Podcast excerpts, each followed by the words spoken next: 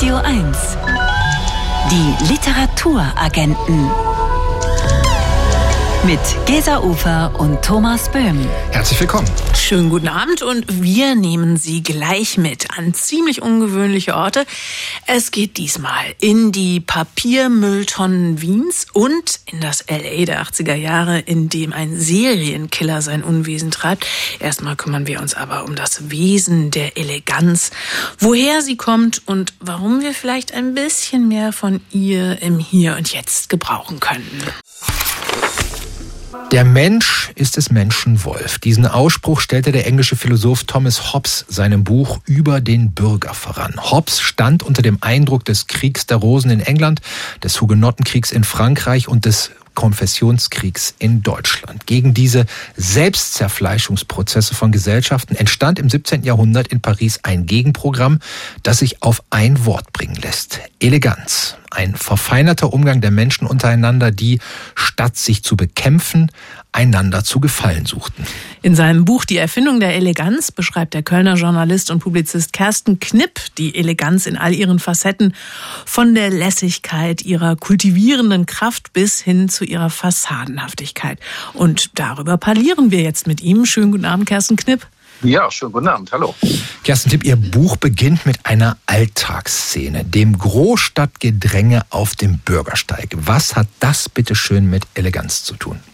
Ja, das ist eine Form von sozialer Eleganz, die ich dort beschreibe oder beziehungsweise von fehlender sozialer Eleganz. Denn was mir aufgefallen ist in den letzten Jahren, was mich wirklich irritiert hat, ist beispielsweise, dass man auf dem Bürgersteig einander nicht mehr ausweicht. Es rempelt sehr oft auf dem Bürgersteig und das scheint mir sich doch gründlich verändert zu haben. Wenn ich an frühere Jahre denke, da wich man einander aus, man ging einen Schritt zur Seite, zog die Schulter zur Seite ganz leicht oder tänzelte ein wenig um jemanden rum. Das fand ich eine Form urbaner Eleganz. Mhm. Und nicht auf dem Rückzug zu sein. Darüber habe ich so ein bisschen nachgedacht und das dann mit anderen Zeiten in Verbindung gesetzt. Genau, bleiben wir noch mal ein Weilchen bei diesen guten alten Zeiten. Das erste Kapitel beschäftigt sich mit Madame de Rambouillet, die in einem ganz in blau gehaltenen Raum einen Salon abhielt. Welche Rolle spielte dieser Salon in der Geschichte der Eleganz? Wenn man will, und mit Blick auf Frankreich, ich habe mich ja im Wesentlichen auf Frankreich konzentriert in diesem Buch, ist das so eine Art Gründungsakt der Eleganz. Denn hier kamen zum ersten Mal Menschen sowohl des sich gerade konstituierenden Bürgertums wie auch ähm, des Königshofes zusammen, um gewissermaßen eine Art Gegenwelt zu setzen zu dem Königshof, der streng reglementiert war, wo es einen strengen Kodex, einen Code gab, dem sich alle zu unterwerfen hatten, äh, den man beachten wollte, wollte man Karriere machen. Das war alles sehr, sehr wichtig. Und in diesem Salon herrschte eine andere Atmosphäre, ein Austausch, ein spielerischer Austausch. Hier konnte man reden, wie man wollte, über Themen, die gerade wichtig waren, ganz unabhängig davon, ob sie nun ähm, am Hof gewünscht sind oder nicht, ob sie guten Ton dort, ob den Tonlagen dort entsprechen oder nicht. Also da entstand so etwas wie das individuelle Gespräch, die freie Rede, die dann eben für die kommenden Jahrhunderte stilbildend wird. Eine wichtige Rolle in der Geschichte der Eleganz nehmen die sogenannten Moralisten ein. Autoren wie La Rochefoucauld und La Bruyère, die ihre Zeitgenossen genau beobachten. Äh, manchen gelten die Moralisten als die Urväter der modernen Psychologie, weil sie die versteckten Motive, die Eitelkeiten, die Täuschungsabsichten benannten, die im Spiel sind, wenn Menschen miteinander verkehren. Gerade wenn sie sich elegant inszenieren. Woher kommt eigentlich dieser beständige Vorbehalt, dieser Verdacht gegen die Eleganz? Ja, das ist, das ist ja interessant, dass es diesen Vorbehalt gibt und dass man Eleganz nicht von ihrem Gegenteil, von der Verschlagenheit trennen kann. Jedenfalls in gewissen Situationen nicht. Und das geht zurück auch auf den Hof. Ich hatte es gerade angedeutet. Dort herrscht ein strenges Reglement. Und wenn man sich dem König nähern will, wenn man also in anderen Worten Karriere machen will, ist man auf die Gnade des Königs angewiesen. Deswegen versucht man ihm zu gefallen. Das geht natürlich, indem man Rollen spielt, indem man sich verstellt über große Teile. Und die Moralisten, das sind also die, die auf die Mores, auf die Sitten schauen ihrer Zeit, die haben das sehr, sehr, sehr genau und mit einer wirklich wirklich beeindruckenden Psychologie, mit einer Raffinesse, Pinesse registriert und beschrieben, diese Doppelbürdigkeit dieses Verhaltens. Das ist bis heute hochinteressant, das zu lesen. Es ist ein Genuss, diese Pinesse. Und äh, sie haben Standards gesetzt, die von einer gewissen Authentizität ja, der, der Freundlichkeit, des eleganten Verhaltens auch träumen ließen und die dadurch auch eine Menge angestoßen haben. Kerstin Lipp, Sie zitieren im Vorwort den französischen Philosophen Henri Bergson, der schrieb, der höfliche Mensch ist der Mensch voller Eleganz, ein Mensch auf der Höhe seiner Möglichkeiten. Welche Möglichkeiten sind das denn? Ja, Eleganz gründet eben auch auf einem hohen Maß an Introspektion, an Selbstbeschauung, Selbstkritik auch. Das heißt, ein Mensch, der elegant ist, so verstehe ich Bergson, der gibt sich nicht mit, so mit sich selbst zufrieden, einfach so wie er ist. Er folgt nicht seiner, seiner Natur, seinen Launen, ähm, nicht einem trägen Dasein, sondern er arbeitet an sich. Ja, er versucht eben, wenn man will, ein, das hat auch eine ethische Komponente, einen besseren Menschen aus sich zu machen. Jemanden, der in Gesellschaft ähm, ja zum einen brilliert, zum anderen eben auch gefällt, der, der ein angenehmer Zeitgenosse ist. Und das geht, indem man aufmerksam ist. Und das ist wieder ein Punkt der Sozialeleganz. Ich registriere meine Welt. Ich schaue, wenn ich spreche mit meinem Gegenüber, wie geht es ihm, was erwartet er womöglich, wie kriege ich ein Gespräch in Gang, wie bin ich freundlich und nehme ihn angemessen auf. Und das erfordert ja eine erhöhte Wachsamkeit, eine Aufmerksamkeit. Und äh, diesen Status von Sensibilität zu erreichen, setzt ja etwas voraus. Ja, es setzt auch Distanz zu sich selbst voraus. Und auf dieser Grundlage dann kann man mit äh, dem anderen eben sprechen. Das ist äh, nichts Selbstverständliches, sondern ein Stück Arbeit auch, aber eben spielerische Arbeit.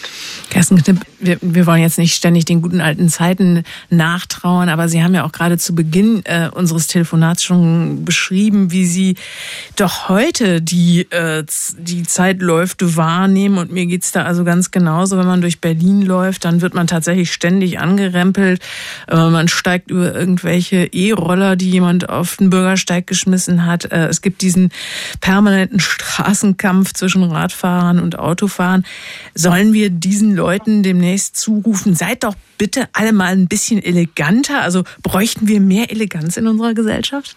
Ich denke schon. Es ist hier, ähm, wir sprechen hier über soziale Eleganz. Mein Buch hat nichts damit zu tun, wie, wie man sich kleidet oder sowas. Das ist nicht mein Thema. Oder wie man sich aber Tisch benimmt, wo Messer und Gabel liegen. Das ist überhaupt nicht mein Thema, sondern genau das, was Sie gerade angesprochen haben. Und ähm, das Buch ist ein Appell, darüber mal ein bisschen nachzudenken und sich selbst eben im Kontext einer Gesellschaft zu sehen, im Kontext anderer Menschen und ähm, eben nicht ähm, so zu tun, als sei man ganz alleine auf der Welt. Und das erfordert diese Wachsamkeit, diese Aufmerksamkeit, ähm, ich traue den alten Zeiten ja nicht nach, überhaupt nicht, aber sie sind in gewisser Weise eine Inspiration, weil man damals schon genauso wie heute diese Themen erörtert hat, diese Sensibilität auch, die Wachheit, ja, die Wachheit im Tage, das Schauen, um sich schauen, registrieren, was passiert und äh, auf dieser Grundlage dann eben ein bisschen alerter, ein bisschen wacher äh, sich äh, zu bewegen in der Öffentlichkeit, vielleicht auch im Privaten, aber letztendlich kommt es darauf an, eine Gesellschaft ein Tick auch nur ein Tick, äh, ähm, Eleganz ist kein Zaubermittel, aber ein Tick dann doch vielleicht angenehmer zu machen im Alltag. Für die Wachheit im Tage eine elegante Lektüre. Kersten Knipp, die Erfindung der Eleganz, Europa im 17. Jahrhundert und die Kunst des geselligen Lebens ist im Reklam Verlag erschienen, 266 Seiten kosten 25 Euro. Vielen Dank für diesen Appell und dieses Gespräch, Kersten Knipp. Ich danke. Schönen Abend noch. Tschüss. Tschüss. Die Literaturagenten. Wirkungstreffer. Ein Buch, das mich umgehauen hat. Der Deutsche Buchpreis 2022 ging an Kim de l'Horizon für Blutbuch. In diesem Roman erinnert sich die Erzählfigur, die sich als nicht binär definiert, an eine Kindheit in einem Berner Vorort, versucht das Leiden das durch die Generation in der Familie weitergegeben wurde, in Worte zu fassen. Das Buch, das erklärterweise nicht straight sein will, beschäftigt sich unter anderem auch mit der Geschichte der Hexenverfolgung, ebenso wie mit der Geschichte der Blutbuche und der europäischen Gartengeschichte. Und bei so einem breit gefächerten Interessengebiet haben wir natürlich extrem gespannt darauf, welches Buch uns Kim de l'Horizon als Wirkungstreffer nennen würde. Hallo, hier ist Kim de l'Horizon und meine Buchempfehlung ist Therese Isabelle. Therese und Isabelle von Violette Lüdig. Das, glaube ich, vor zwei Jahren endlich auf Deutsch übersetzt wurde. Von Violette Lüdig gibt es fast keine deutsche Übersetzungen. Das Buch hat mich umgeworfen. Es ist wahnsinnig körperlich. Es ist die Geschichte zweier junger Frauen in einem Mädcheninternat, die sich nahe kommen, die äh, es wird, ich glaube, es sind nur so zwei Tage oder so im ganzen Buch beschrieben, wie sie ihre Sexualität entdecken und das ist so krass beschrieben, wie sie, ja, wie das eine eine weibliche Leidenschaft ist, ähm, die sie da entdecken. Und der Schluss ist einfach einer der krassesten, intensivsten Schlüsse, die ich je gelesen habe. Kim de l'Horizon empfiehlt den Roman Therese und Isabelle von Violette Leduc, übersetzt von Sina de Malafos. Das Buch ist im Aufbauverlag erschienen, 169 Seiten, kosten 20 Euro. Radio 1 Favorit Buch. Ich war 37, als der Erfolg mit Getöse durch den Kamin gerasselt ist.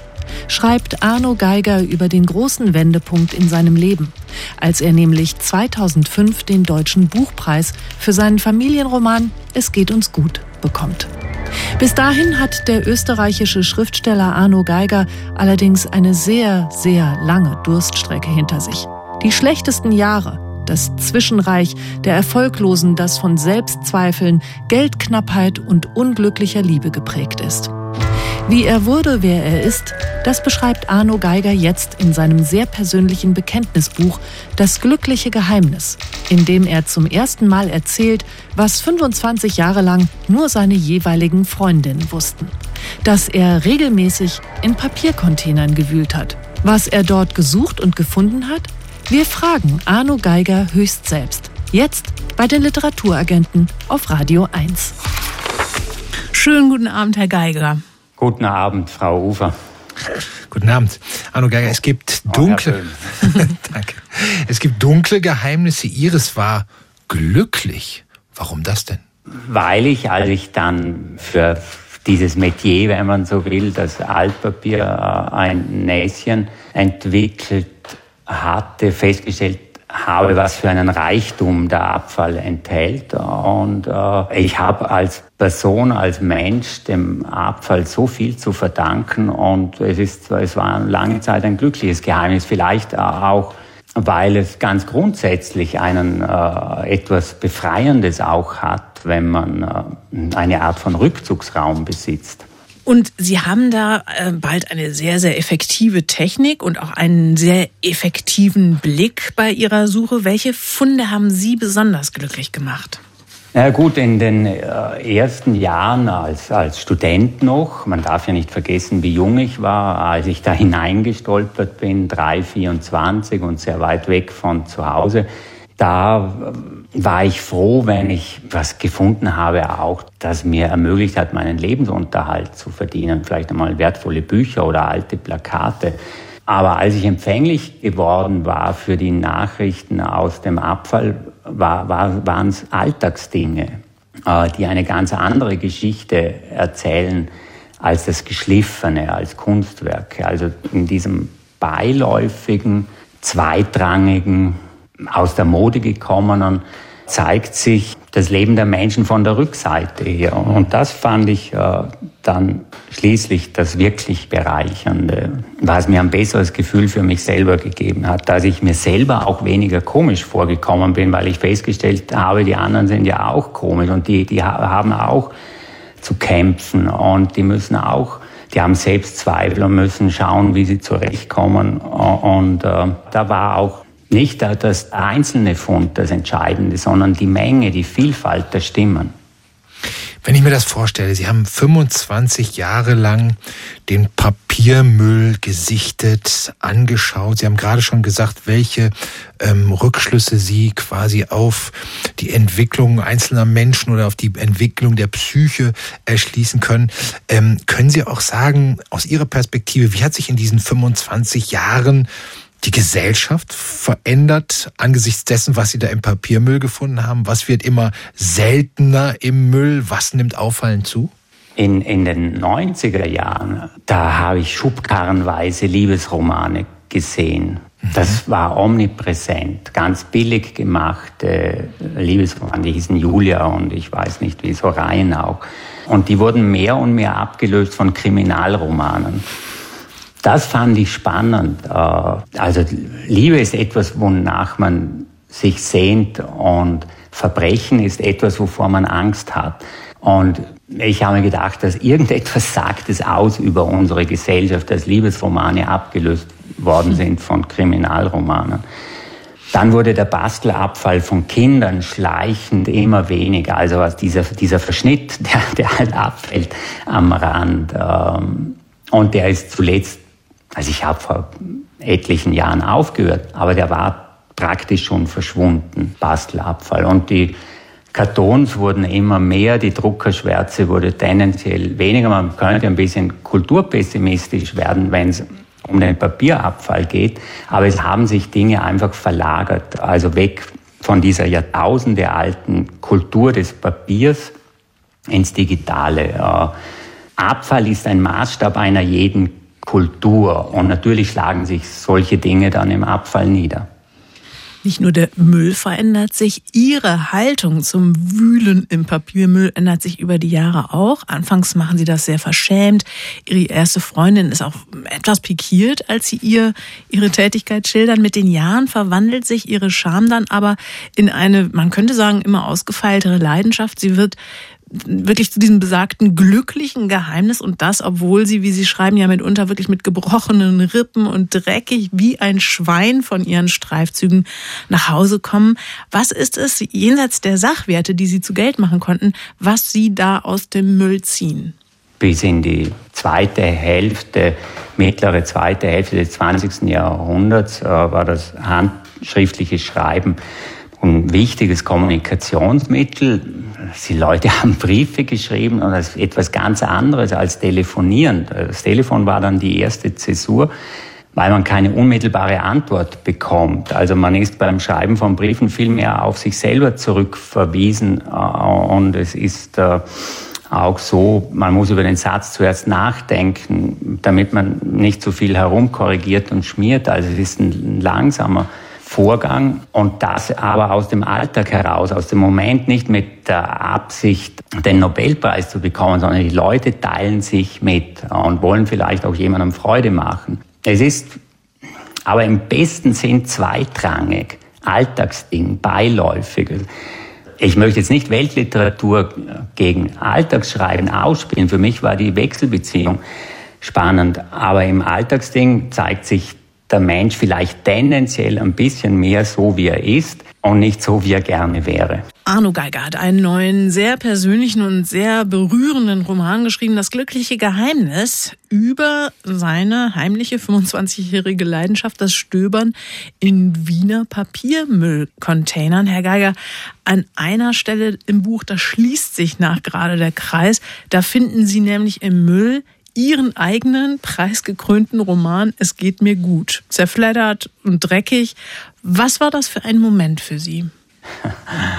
Ja, ich bin erschrocken und ich glaube, ich habe mich als allererstes umgedreht, ob mich hoffentlich niemand sieht und mich auslacht. Und dann habe ich mir gedacht, Sauerei, da wirft doch jemand ein Buch von mir weg. Und dann nach dem ersten Schrecken, also wenn man etwas so viele Jahre und so lange gemacht hat, und so, es war nur eine Frage der Zeit letztlich. Und das Wegwerfen gehört zum Leben dazu. Und wenn jemand das Bedürfnis hat, ein Buch von mir wegzuwerfen, darf er sich frei fühlen. Vielleicht fischt es jemand anderer heraus und hat mehr Freude damit.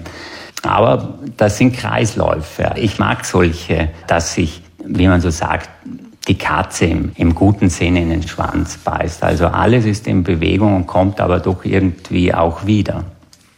Arno Geiger, Sie haben vorhin gesagt, dass Sie in gewisser Weise das private Schreiben, so wie Sie es in Hunderten von Tagebüchern und äh, Briefkonvoluten gefunden haben, in gewisser Weise dem literarischen Schreiben vorziehen. Warum? Was hat denn das eine, was das andere oft nicht hat? Na eben nicht vorziehe, aber als Ergänzung gleichberechtigt für mich von außerordentlicher Wichtigkeit. Schopenhauer sagt, glaube ich, einmal, die, die beste Voraussetzung für guten Stil ist, dass man etwas zu sagen hat. Und für mich, äh, als jemand, der das Schreiben zum Beruf gemacht hat, ist es eine ständige Herausforderung, sich das zu fragen, habe ich überhaupt etwas zu sagen? Habe ich noch etwas zu sagen? Während Menschen im Alltag die würden sich nicht hinsetzen. Die schreiben die allermeisten nicht so gern. Die setzen sich hin, wenn sie tatsächlich etwas zu sagen haben. Und auf so eine oft freimütige, offenherzige Art, die mich dann schon zunehmend beeindruckt hat. Also ich habe mit der Zeit festgestellt, dass es gar nicht so einfach ist, etwas auf eine möglichst direkte, schlichte Art auf den Punkt zu bringen, ohne großes Brimborium, ohne aufzutrumpfen. Es gibt im Buch dann auch die eine Stelle, wo es ein bisschen überspitzt dann heißt, und ich beschloss, ein Künstler des Ungekünstelten zu werden, weil mir diese Natürlichkeit im, in Alltagsbriefen dann schon zunehmend extrem gut gefallen hat. Arno Geiger, das war ja über, wie Sie schreiben, 25 Jahre lang Ihr glückliches Geheimnis da in diesen Altpapiercontainern zu suchen. Jetzt haben Sie es hinter sich gelassen. Es war eine Art Meditation, eine Art Sport, eine Stoffsammlung. Warum haben Sie es hinter sich gelassen und warum offenbaren Sie uns jetzt Ihr glückliches Geheimnis? Ja, wenn man etwas so viele Jahre lang macht, ich glaube, es ist dann ein natürlicher Prozess, dass die Impulse weniger werden von dort. Also ich, in gewisser Weise hatte ich es gesehen. Und ich habe mir gedacht, indem ich aufhöre, äh, entstehen Freiräume, dass ich andere Perspektiven auf die Welt einnehmen kann, weil zeitaufwendig war es, auch körperlich anstrengend. So dieses immer weitermachen und immer weitermachen mit, mit der Behauptung, es kommt nichts Besseres nach, das finde ich auch gefährlich. Und ich habe dann einfach gesagt, ich höre auf. Und ein Geheimnis hütet man, solange es nötig ist. Und ich habe so lange in gewisser Weise die Freude des Verschweigens gehabt und jetzt nehme ich mir die Freiheit des Erzählens. Ich will das nicht äh, als Verschwiegenes mit mir herumtragen. Ich möchte Erfahrungen, die ich gemacht habe, teilen und zwar mit dieser Freimütigkeit, mit dieser Offenheit, äh, die mir am Gefundenen im Altpapier so gut gefallen hat. Arno Geiger, wir danken jedenfalls sehr herzlich für das Lüften dieses glücklichen Geheimnisses. Ihr Band ist bei Hansa erschienen, hat 240 Seiten, kostet 25 Euro und am 23. Januar, das ist der kommende Montag, da stellt Arno Geiger seinen Roman im literarischen Kolloquium am Wannsee vor. Herr Geiger, vielen Dank für das Gespräch. Frau Ufer, Herr Böhme, ich bedanke mich. Schönen Abend noch. Ihnen auch, danke. Tschüss. In der zweiten Stunde der Literaturagenten stellen wir Ihnen unter anderem den neuen Roman von Brad Easton Ellis vor. Kommt morgen raus. Ich bin schon total gespannt. Du hast ihn schon gelesen, Thomas. Ja, ja. Äh, hast du aber damals American Psycho und Unter Null gelesen? Also bist du Brad Easton Ellis, Leserin der ersten Stunde? Die Wahrheit ist, ähm, Less Than Zero hatte ich, glaube ich, wirklich nur als Film gesehen und dann darauf, also irgendwie viel, viel später mal das Buch gelesen. Und American Psycho, ja, ist mir noch lebhaft in Erinnerung, dieses Leseereignis. Also es äh, hat. Woran erinnerst du dich? Oh Mann, Norman Bates, diese rätselhafte Figur, dieser, dieser blasse, schräge, äh, ja, einfach unberechenbare Typ, der ja dann irgendwie für mich so in der Wahrnehmung fast in eins fiel mit Brad Easton Ellis selbst. Ne? Das war so eine ganz unheimliche Figur. Und ich erinnere auch noch, dass ich, äh, ja, das, das, das Buch hat mir einfach schlaflose Nächte bereitet. Ne? Das ging ja, mir echt unter die Haut. Es geht ja, es geht ja um einen New Yorker Börsenmakler, der ein Serienmörder ist. Und es ist sehr interessant, was du gesagt hast, dass du quasi gedacht hast, Brad Easton Ellis sei sozusagen diese diese Figur, weil das hat er in einem Interview auch gesagt. Äh, viele Leute haben damals gesagt, er sei ein Serienmörder. Der kam nicht mehr heil über die Straße, ohne dass ihn irgendjemand anfiel. Nee, aber das, äh, das interessiert mich wirklich zutiefst, wie dieser neue Roman ist. Und ich bin sehr gespannt und seien Sie es auch. Hier geht's gleich weiter nach den Nachrichten mit der zweiten Stunde der Literaturagenten. Radio 1. Die Literaturagenten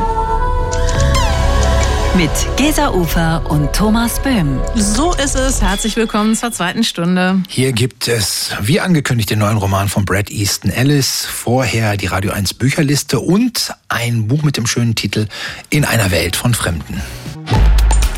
Die Radio 1 Bücherliste. Und die wird heute auseinanderklamüsert von und mit Maria Christina Piwowarski aus der Buchhandlung Urzelot in der Brunnenstraße in Berlin Mitte. Hallo Maria. Hallo. Fangen wir doch gleich an. Auf der 10 der neue Jonas Jonasson. Drei fast geniale Freunde über drei charmante Außenseiter, die vom Zufall zusammengeführt werden und mit ihrem Wohnmobil durch die Welt fahren, um sie ein bisschen gerechter zu machen. Wieder ein echter Feel-Good-Roman, aber würdest du drei fast geniale Freunde auch ein fast geniales Buch nennen? Ich befürchte nicht mal so unter vorgehaltener Waffe. Ich finde, das klang so abgenutzt, auch das, was du gerade erzählt hast. Ich wäre fast eingeschlafen. Nee, leider nein. Daniela Dröscher steht auf Platz 9. In Lügen über meine Mutter erzählt sie über eine 80er Jahre Kindheit im Hunsrück mit einem Vater, der sein gesamtes Unglück auf das Übergewicht der Mutter, also seiner Frau, schiebt. Wie ging's dir mit diesem Kammerspiel, das sich Familie nennt? Beklemmend und ähm, beeindruckend tatsächlich ging es mir mit diesem Buch. Also Daniela Dröscher schafft es nämlich wirklich, einem eigentlich ganz bekannten Thema, so aufwachsen in der BRD in den 80ern, trotzdem irgendwie so ganz neue Töne hinzuzufügen. Platz 8 geht an Sissi. Eigentlich wollte Karen Duwe einen Roman über Pferde schreiben. Jetzt hat sie einen über die widersprüchliche Pferdenärrin Sissi geschrieben. Oder sagen wir es lieber mit einer Kritikerin über die B-Seite der österreichischen Kaiserin. Ich frage dich diesmal auch ohne vorgehaltene Waffe. Ein kaiserlicher Lesegenuss? Da haben wir endlich dieses Feelgood-Buch, was du mir versprochen hast. Äh, das ist, das ist grandios recherchiert und witzig und klug und manchmal ist es überraschend derb, ohne dass es je an Leichtigkeit verliert. Ich bin totaler Fan von diesem Buch. Auf der 7 Hund Wolf Schakal von Besat Karim Kani, ein vielbeachtetes Debüt, das, so beschreibt es der Verlag, das Schicksal zweier Brüder und die Härte der Straße mit der Melancholie iranischer Prosa verbindet. Hat dich die Verbindung überzeugt?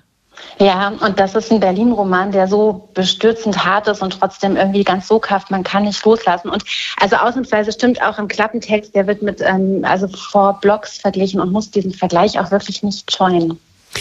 Kat Menschik und Jakob Hein stehen mit ihrem illustrierten Kompendium der psychoaktiven Pflanzen auf Platz 6. Eigentlich wird ja alles, was Kat Menschik anfasst und illustriert, zu Gold, auch in diesem Fall?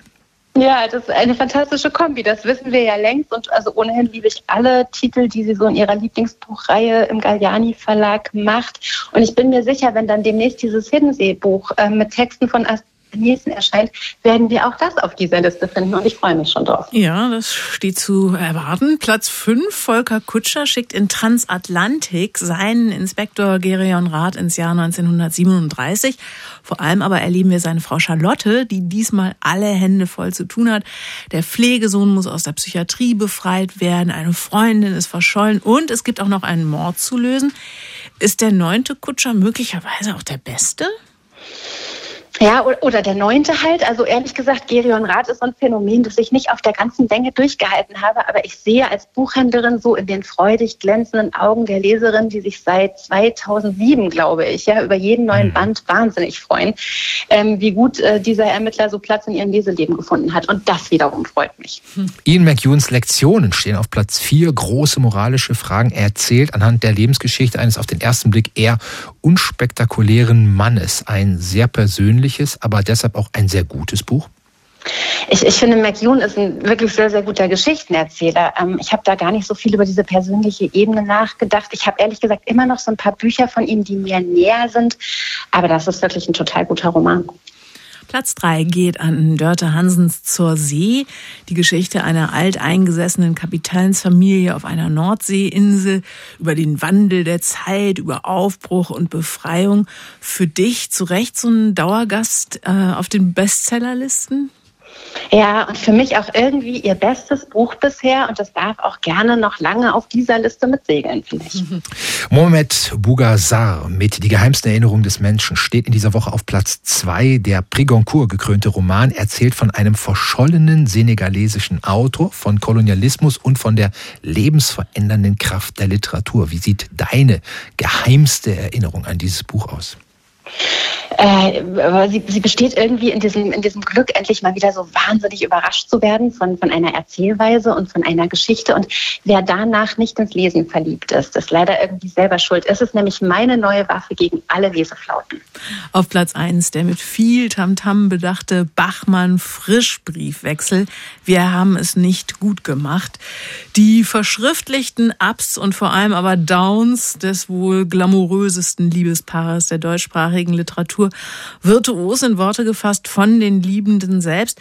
Haben die vier Herausgeberinnen und Herausgeber dieses Buches alles gut gemacht? Ja, das haben sie. Und ich finde, so ganz einfach kann das nicht gewesen sein. Und ist es ja bis heute nicht. Also im Sinne von darf man das. Und so deprimierend natürlich der Verlauf dieser Liebe ist, so dankbar bin ich einfach auch für jedes Bachmann-Wort, das ich lesen darf. Deswegen ja. Und wir sind dankbar für jedes Buchhändlerin-Wort, das du zu den Titeln unserer Radio 1 Bücherliste zu uns gesprochen hast. Vielen Dank, Maria Christina Piwowarski. Danke. Schönen Abend noch. Bis dann. Ich auch. Ciao. Tschüss.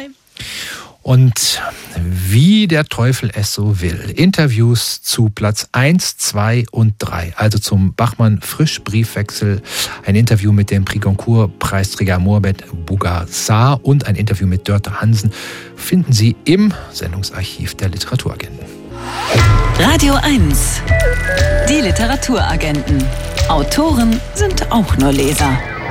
Warum wollen Menschen eigentlich in der Stadt wohnen? In einer Reichstagssitzung im Mai 1889 gab Reichskanzler von Bismarck eine Antwort darauf. Er behauptete, ihm hätten ein paar nach Berlin zugezogene gesagt, ja, so einen Ort, wo man im Freien Musik hören kann und wo man im Freien sitzen und Bier trinken kann, ja, den hat man, in Vazin, und damit war die Provinz gemeint, den hat man in Vazin nicht. Mit dieser Szene beginnt das Buch in einer Welt von Fremden des Stadtethnologen Rolf Lindner. In neun Essays entwirft Lindner darin eine Anthropologie der Stadt.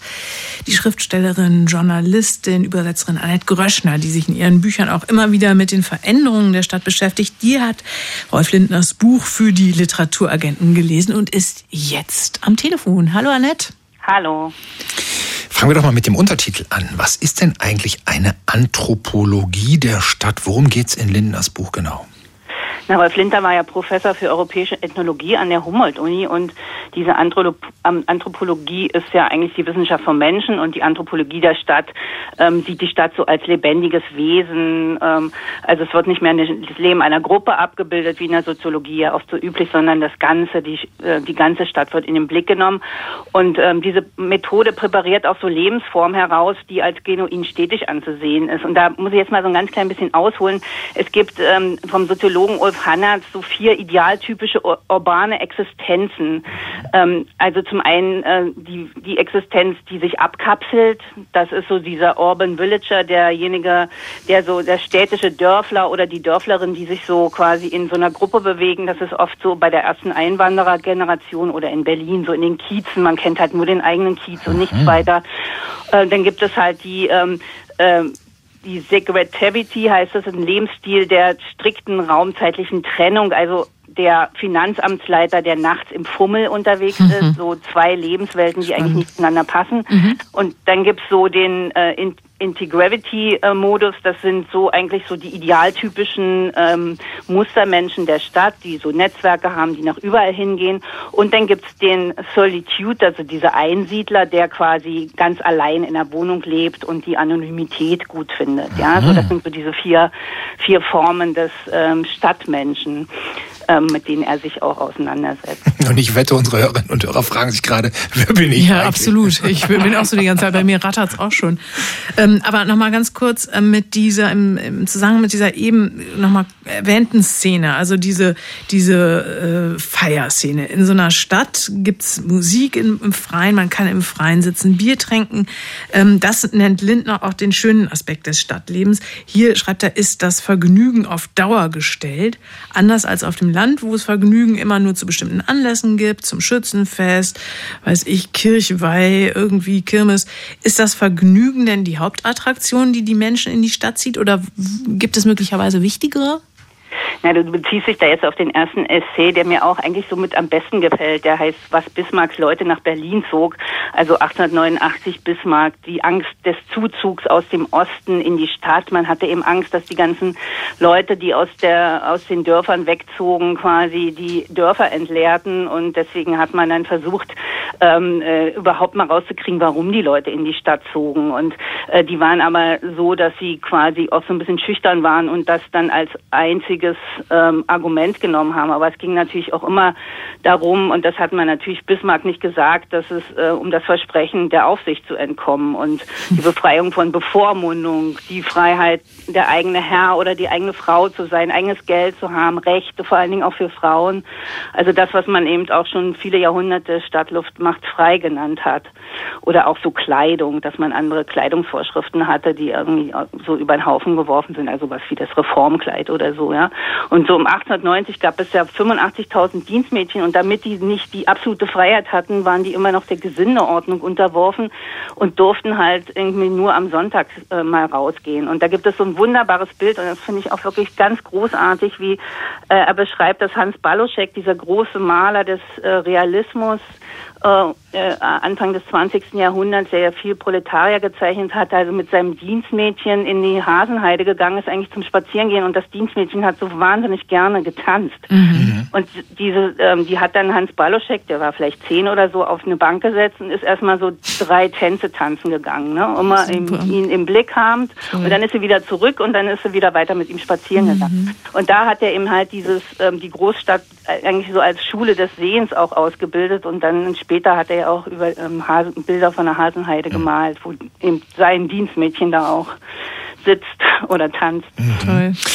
Jetzt gucken gleich ein paar Leute auch Bilder von Hans Baluschak im Internet nach. äh, Annette, das, Annette, das Buch heißt ja In einer Welt von Fremden. Fremd ist ja kein Wort, das positiv besetzt ist. Was ist denn das Herausfordernde, vielleicht sogar das Bereichernde daran, in einer Welt von Fremden zu leben? Na, eigentlich heißt das ja nichts anderes als Stadt. Also eine Stadt ist ja eine Welt von Fremden, ja. Das ist hier gar nicht so in diesem pejorativen Sinne gemeint, sondern eigentlich in so einem doppelten Sinne. Also Fremd meint hier einfach auch die Vorteile, die die Anonymität der Großstadt hat. Das haben wir ja in der vorigen Frage schon auch beantwortet. Also die Stadt als Welt von Fremden hat schon immer unterschiedliche Menschengruppen und Lebensstile zusammengeführt und irgendwie muss man sich da arrangieren. Also das, was man heute auch so gerne Ambiguitätstoleranz nennt, ja. Mhm. Also äh, universell, äh, das hat er auch rausgearbeitet, ist da die, das Tabu des direkten Blicks. Das gibt's überall, ne? Also man, wenn man einsteigt in einen Fahrstuhl oder in eine Straßenbahn, dann schaut man die Leute nicht direkt an. Das werdet ihr auch, wenn ihr vielleicht wieder nach Hause fahrt mit der S-Bahn. Ihr kommt rein und guckt da nicht dem Erstbesten ins Gesicht, ne? Mhm. sondern es gibt dieses, was er nennt, die höfliche Gleichgültigkeit. Also im Vorbeigehen blendet man erstmal ab. Ne? Und ähm, auch wenn man in Verkehrsmittel geht, geht man meistens erst immer in die Ecke oder irgendwie hat den hat hat sozusagen ähm, die Wand im Rücken, wenn man wenn man stehen muss oder so, ja. Ähm, und also man hat das auch zum Beispiel, äh, früher hat man so gesagt, was kieksen so, ja, wenn einer einen angeguckt hat und man hat ihn nicht ähm, gekannt oder so und heute heißt es so, was guckst du? Also das ist immer noch so geblieben, ne? Also ja. Also diese Frage, wie geht man miteinander um in einer Stadt, ähm, wo man auf Fremde trifft und auch auf verschiedene Kulturen. Ne? Ja, da fügt sich heute in der Sendung eines schön zum anderen. In Berlin sagt man, was kiekste. Wir haben ganz zu Anfang der Sendung äh, ein Buch vorgestellt von Kersten Knipp über die Eleganz und der hat uns noch erzählt, erzählt, dass man früher auf der Straße sich angeguckt hat, um dann einander auszuweichen. Mhm. Naja. Du bist selbst ja auch, wenn man so will, eine Stadtforscherin. Du hast mal ein sehr schönes Buch zum Beispiel darüber geschrieben, wie es ist, in verschiedenen Städten der Welt entlang der jeweiligen Straßen- oder Buslinie, Straßenbahn oder Buslinie 4 zu fahren, wie es da aussieht. Welche neuen Erkenntnisse über das Stadtleben in Berlin hat dir denn diese Lektüre des Buches von Rolf Lindner gebracht? Kann man da sowas sagen, was wirklich neu für dich war oder besonders? Es war so ich kann sagen, wie ich, wie ich äh, überhaupt dazu gekommen bin, das zu lesen. Ich bin so auf der Suche nach äh, Büchern übers Flanieren, weil ich mhm. eine Leseliste zusammenstelle. Und da ist mir das aufgefallen und ähm, dann habe ich ähm, gelesen, also Flanieren eben im Sinne von Spazierengehen, Schlenkern, Schlendern ähm, und so weiter oder Flexen, eben auch die Frage, wie gehen Frauen spazieren. Und für mich ist es natürlich so die Sicht eines deutschen Professors mit Feldkenntnis. Ja, das ähm, schaue ich mir manchmal manchmal auch wie eine Fremde an, obwohl ich diese Diskurse auch kenne. Aber es ist doch immer auch ein männlicher Blick auf dieses Phänomen der Stadt. Ne? Also auch wenn jetzt über Dienstmädchen geschrieben wird oder so. Aber auch die, ähm, die, die Literatur von vor 100 Jahren, die ja bei Stadtforschung immer eine große Rolle spielt, mhm. ist natürlich eine sehr männlich geprägte. Auch wenn ich jetzt ein tolles Buch von August Ende entdeckt habe, von, über das er da geschrieben hat. Ähm, aber es ist doch immer so dieses, ähm, dieser also dieser andere Blick für mich. Ne? Und, ähm, und da ist mir auch vieles schon bekannt und vieles ähm, äh, habe ich auch schon gelesen, auch von ihm. Und aber was dann wiederum interessant ist, ist, dass er eben auch so neuere Forschungsmethoden wieder beschreibt. Also zum Beispiel City as Kontext, also die Frage der Migrationsforschung ähm, gleiche Gruppen kommen in unterschiedliche Städte und haben ein ganz unterschiedliches Leben. Warum ist das eigentlich so? Was hat eigentlich eine Geschichte einer Stadt mit der Geschichte der gegenwärtigen Einwanderung zu tun? Und diese Stadt so als kulturelles Phänomen oder die Stadt auch als Imagination, die Stadt der Geister, die in ihr hausen. Also vielleicht an einem Beispiel, was jetzt nicht im Buch steht, aber es gibt ja diese ähm, Vorliebe im Moment, Eigentumswohnungen in Gefängnissen zu bauen oder ähm, mhm. in Weglaufhäusern oder so. Und die Frage ist ja immer, ähm, äh, interessiert das denn überhaupt jemanden, in welchen, in welchen Wänden man da wohnt und mhm. was da vorher gewesen ist oder irgendwie Industrieanlagen, ja. Und, und so eine Sachen ähm, beschreibt er auch und das finde ich eigentlich ziemlich interessant und äh, auch sehr lustig, diese Koinzidenz eben blieb Peter Fox und er fragt ihn auch danach, also nach der äh, poetischen Stadt, die Frage, wie viele Leute sind eigentlich ähm, wegen des ähm, äh, Liedes Schwarz zu Blau nach Berlin gekommen. Ah, spannend. Weil sie in diese dreckige Stadt wollten, mhm. ja. Das ist spannend. Und das ist ja eine tolle Frage, die ich mhm. ja auch, ich bin vor 40 Jahren nach Berlin gekommen, in diesem Jahr, und ich bin nach Berlin gekommen, weil ich Solo Sunny, weil ich das, die Umgebung von Solo Sunny, diesen kaputten Prenzlauer Berg so toll fand. Ja. Mhm. Ähm, das ist auch immer so eine Frage, wie kommt man in eine Stadt? Wir sind das auf jeden Fall froh, dass du da bist, Annette. Und ähm, ja, vielen Dank für diesen Tipp. Ein deutscher Professor mit Feldkenntnis, Rolf Lindner, in einer Welt von Fremden. Erschienen ist der Band im Verlag Mattes und Seitz. 290 Seiten, kosten 28 Euro. Besten Dank und schönen Abend für dich, Annette. Ja, gleichfalls. Tschüss. Tschüss. Tschüss. Ein kurzer Nachtrag aus der Abteilung Unser Horror. Wir haben gerade vor lauter Begeisterung vergessen, unsere lesende Autorin Annette Gröschner nach ihrem Spruch für den Buchaufkleber zu fragen. Und der Spruch ist tatsächlich sehr schön. Für Rolf Lindners in einer Welt von Fremden empfiehlt sie den Buchaufdruck Lebendige Anwendung der Lektüre Doppelpunkt auf der Fahrt in der Ringbahn zu lesen. The Shards heißt der neue Roman von Brad Easton Ellis, der erste seit 13 Jahren. Berühmt und berüchtigt geworden ist Brad Easton Ellis mit American Psycho. Das Buch über einen Serienmörder, das in Deutschland sogar einige Jahre auf dem Index für jugendgefährdete, jugendgefährdende Schriften stand. Auch in The Shards geht es um einen Serienmörder. Thomas, du hattest mich ja vorhin auch schon mal nach meinen Erinnerungen mhm. an American Psycho äh, gefragt. Wie hast du dieses Buch in Erinnerung und hat dieser neue Roman von Brad Easton Ellis irgendwie damit zu tun? Erinnert er dich daran? Ja, ja, ich habe damals auch American Psycho gelesen und darin gibt es Szenen, also wenn es die Möglichkeit gäbe, Erinnerungen aus dem Gedächtnis zu löschen, dann würde ich von dieser Möglichkeit Gebrauch machen und mir Erinnerungen an Brad Easton Ellis American Psycho und aus den Alien-Filmen löschen lassen. Das sind so wie blaue Flecken auf meiner Psyche, äh, die ich bis heute nicht losgeworden bin. In American Psycho beschreibt der Serienkiller ja detailliert, was er mit seinen Opfern macht und mehr möchte ich dazu auch nicht sagen. American Psycho zu lesen war damals Anfang der 1990er Jahre so eine Art Ausdruck von Abgebrühtheit, mhm. vielleicht auch so einer provokant zur Schau getragen übertragenen Abgestumpftheit nach dem Motto, egal was passiert, das bedeutet mir nichts. Und das ist genau die Haltung und Stimmung, die in diesem Roman vorherrscht. Übrigens wie immer bei Brad Easton Ellis zum Ausdruck gebracht durch viele Referenzen an die Popkultur. Immer wieder taucht das Lied von Ultravox auf, Vienna, und da heißt es ja, This means nothing to me. Und in diese Stimmung bricht dann ein Serienkiller ein, äh, wie du gesagt hast. Mhm. Jetzt ist die Hauptfigur des Buches ähm, ein Erzähler namens Brett und dieser Brett besucht genau wie Brett Easton Ellis eine Privatschule in Los Angeles.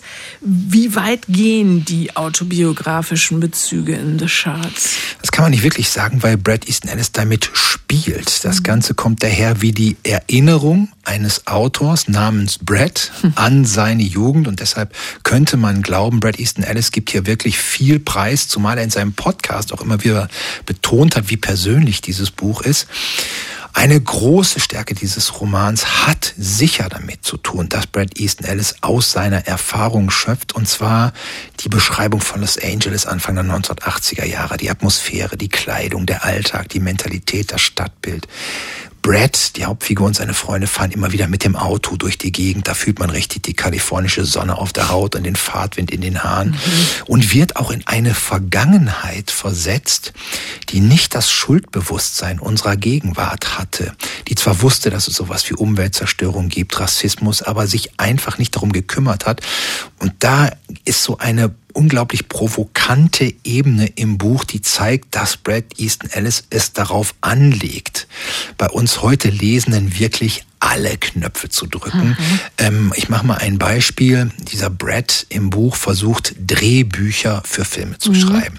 Und der Vater seiner Freundin ist Filmproduzent. Und dieser Vater wird gegenüber Brad in einer Szene sexuell übergriffig. Ja. Wer würde da nicht sofort an Harvey Weinstein Allerdings, denken? Ja. Brad im Buch sagt aber einfach nur, er glaube nicht, dass ihn die Erinnerung an diesen Vorfall dauerhaft belasten würde. Vielleicht springe ja doch ein Drehbuchauftrag oh, raus. Okay. Und nochmal auf die autobiografischen Züge zurückzukommen, die Privatschule, die du da mhm. erwähnt hast, die Buckley High School, die Brad und seine Clique besuchen, gibt es natürlich wirklich, dass in Paris Hilton zur Schule gegangen oder Kim Kardashian. Mhm. Äh, die beiden Namen reichen womöglich so, um sozusagen, äh, welche Klientel da ein- und ausgeht. Die Schule taucht übrigens nicht zum ersten Mal bei Brad Easton Ellis auf. Schon in seinem ersten Buch Unter Null ist sie Schauplatz der Handlung. Insofern kennt Brad Easton Ellis auch hier wieder in sein Werk zurück. Mhm. Jetzt heißt äh, dieser Roman The Shards, ähm, auch im Deutschen wurde dieser englische Titel beibehalten, wörtlich übersetzt heißt das so viel wie Scherben, die Scherben.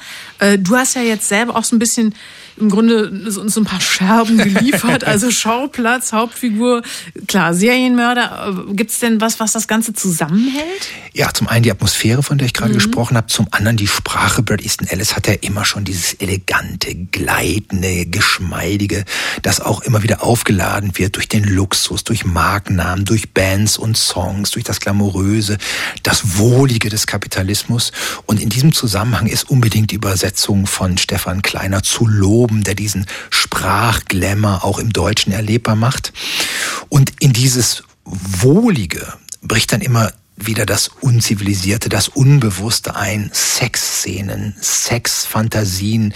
Dieser Brad äh, ist homosexuell, wieder ein äh, autobiografischer Bezug zu Brad Easton Ellis, ähm, hat aber zum Schein eine ähm, heterosexuelle Freundin.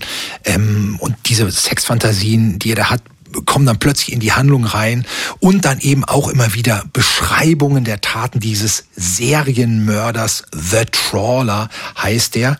Und der hat übrigens auch, dieser Serienmörder, reale Vorlagen und zwar erschreckend viele. Ich habe gelesen, dass es um die Zeit äh, Ende der 1970er, Anfang 1980er Jahre zeitweise 20 Serienmörder gab, die im Stadtgebiet von Los Angeles aktiv waren. Und wir dürfen nicht vergessen, Los Angeles ist ja auch der Ort der bestialischen Morde der Manson-Familie mhm. gewesen, also ein traumatisierter Ort. Und im Buch, und das ist eben die Spannung, die das auch zusammenhält, geht es um die Frage, wer ist eigentlich der Mörder? Der kommt der Clique von Brad nämlich immer näher. Ist es am Ende, wie Brad paranoisch anfängt zu vermuten, ein Mitglied der Clique selbst? Kommt das Böse also nicht von außen, sondern von innen, aus unserer Mitte, bis hin zu der fiesen Frage, was sagt es eigentlich über mich, dass ich mich an so einem Buch mit solchen Figuren, solcher Sprache, mit solchen Darstellungen verlustieren kann? Und was bedeutet mir die Erkenntnis? Also das sind die Fragen, die dieses Buch beim Lesen in uns hineinbohrt. Ich würde mal sagen, wie ein American Psycho in den anderen. Bret Easton Ellis, The Shards. Übersetzt offenbar meisterhaft, wie wir gehört haben, von Stefan Kleiner. Das Buch erscheint übermorgen bei Kiepenheuer und Witsch. 736 Seiten kosten 28 Euro. Und das war's auch schon fast wieder für heute von uns, von den Literaturagenten. Wir entlassen Sie mit feinstem Stoff für die Ohren. Arno Geigers, Das glückliche Geheimnis, den Roman, über den wir vorhin mit dem Autor gesprochen haben. Und zwar diesmal in der Audiofassung vom Verlag Hörbuch Hamburg, vorgelesen von einem der besten Schauspieler und Sprecher, die wir haben, Matthias Brandt. Es gibt dunkle Geheimnisse und es gibt glückliche Geheimnisse. Mein glückliches Geheimnis bestand 25 Jahre lang darin, dass ich in Wien ausgedehnte Streifzüge machte und die an den Straßen stehenden, für Altpapier vorgesehenen Behältnisse erkundete, auf der Suche nach für mich Interessantem. Mir ist klar, das ist keineswegs alltäglich, obwohl es um Alltägliches geht, um eines der wenigen Dinge, die allen Menschen zugänglich sind. Abfall. Trotzdem muss ein Mensch, damit er sich aus freien Stücken so viele Jahre mit diesem Alltäglichen abgibt, ein wenig wahnsinnig sein. Selbstverständlich halte ich mich nicht für wahnsinnig. Aber der vom Wahnsinn freie Teil meines Verstandes sagt, dass ein Quäntchen Wahnsinn sehr wohl vorhanden sein muss. Ein glücklicher Wahnsinn gibt der wahnsinnige Teil in mir zur Antwort. 25 Jahre. Unsere Gesellschaft ist ein auf Hochtouren laufender Wegwerfbetrieb. Er produziert einen nicht abreißenden Strom aus Abfall. Aus diesem Strom, der täglich an uns vorbeiflutet, mächtig wie der Mekong, zog ich zwischendurch ein Stück heraus. Was ich tat war, als finge ich Wasser in einem Sieb. Angesichts der schieren Masse an Weggeworfenem war das wenige, das ich nach Hause trug, vergleichbar mit dem Wasser, das dank gewisser Oberflächenspannungen in den Löchern eines Siebes hängen bleibt. Mittlerweile habe ich diese Tätigkeit aufgegeben. Aber ein Vierteljahrhundert auf der Straße, beschäftigt mit dem, was andere Menschen wegwerfen, fügt einer Person Dinge hinzu, die man nicht einfach wieder entfernen kann. Ein Vierteljahrhundert war weggeworfenes Teil meines Lebens. Die Persönlichkeit kann nur für kurze Zeit unabhängig bleiben von dem, was sie tut. Wenn einer jahrzehntelang Woche für Woche, sofern die Umstände es zulassen, einer Tätigkeit nachgeht, die üblicherweise Sache der Ausgestoßenen ist, wirkt diese Tätigkeit auf seine Person. Meine Runden haben mich als Mensch so sehr geprägt, wie sie mich als Schriftsteller geprägt haben. Und das ist das Beste, was ich darüber sagen kann. Müll ist ein gewaltiges Thema. Gewaltig nicht nur als Rohstoffressource, sondern auch als kulturelle Ressource, als Unterabteilung des kulturellen Gedächtnisses, als Niederschlag einer Kultur. Müll birgt die Kraft, ganze Stadtviertel mit Energie zu versorgen, aber er vermag auch kreative Prozesse anzutreiben. Denn in den Müll kommt, was erledigt ist, und in diesem Erledigten gibt eine Gesellschaft Auskunft über sich selbst. Für Archäologen sind ehemalige Stadtgräben, die mit Abfall aufgefüllt wurden, Goldadern. Die Archäologen wissen, das Erledigte verkörpert eine Epoche so gut wie das bedeutendste Kunstwerk. Im Müll wohnt die Wahrheit. Und die Wahrheit muss irgendwann heraus. Das Leben besteht aus Unordnung, Verwirrung, Dreck und Tod. Wie ein wüst hingeschütteter Misthaufen ist die schönste, vollkommenste Welt. So bin ich einer, der sich der schönsten, vollkommensten Welt verschrieben hat. Davon handelt diese Erzählung. Und ich weiß, dass ein solcher Text, wenn er gut geschrieben ist, besser klingt, als er klingen dürfte. In der Stilisierung dessen, was ich erlebt habe, in der subjektiven Darstellung von dem, was früher war und jetzt in Worte gefasst wird, gehört meine Erzählung der Literatur an. Der Mann der Straße betritt ein Haus, betritt eine Wohnung, setzt sich an den Schreibtisch und macht sich Notizen. Indem ich mir Notizen mache über das, was mir in meinem Leben zugestoßen ist, verwandelt sich der Mann der Straße in einen Mann der Schrift. Matthias Brandt war das mit einem Auszug, mit dem Anfang von Arno Geigers Roman Das glückliche Geheimnis. Wir überlassen es jetzt ganz Ihnen, ob Sie auch noch einen ausgedehnten Streifzug durch die Straße machen wollen und vielleicht in das ein oder andere Behältnis reinschauen. Bis zum nächsten Mal. Tschüss. Schönen Abend für Sie.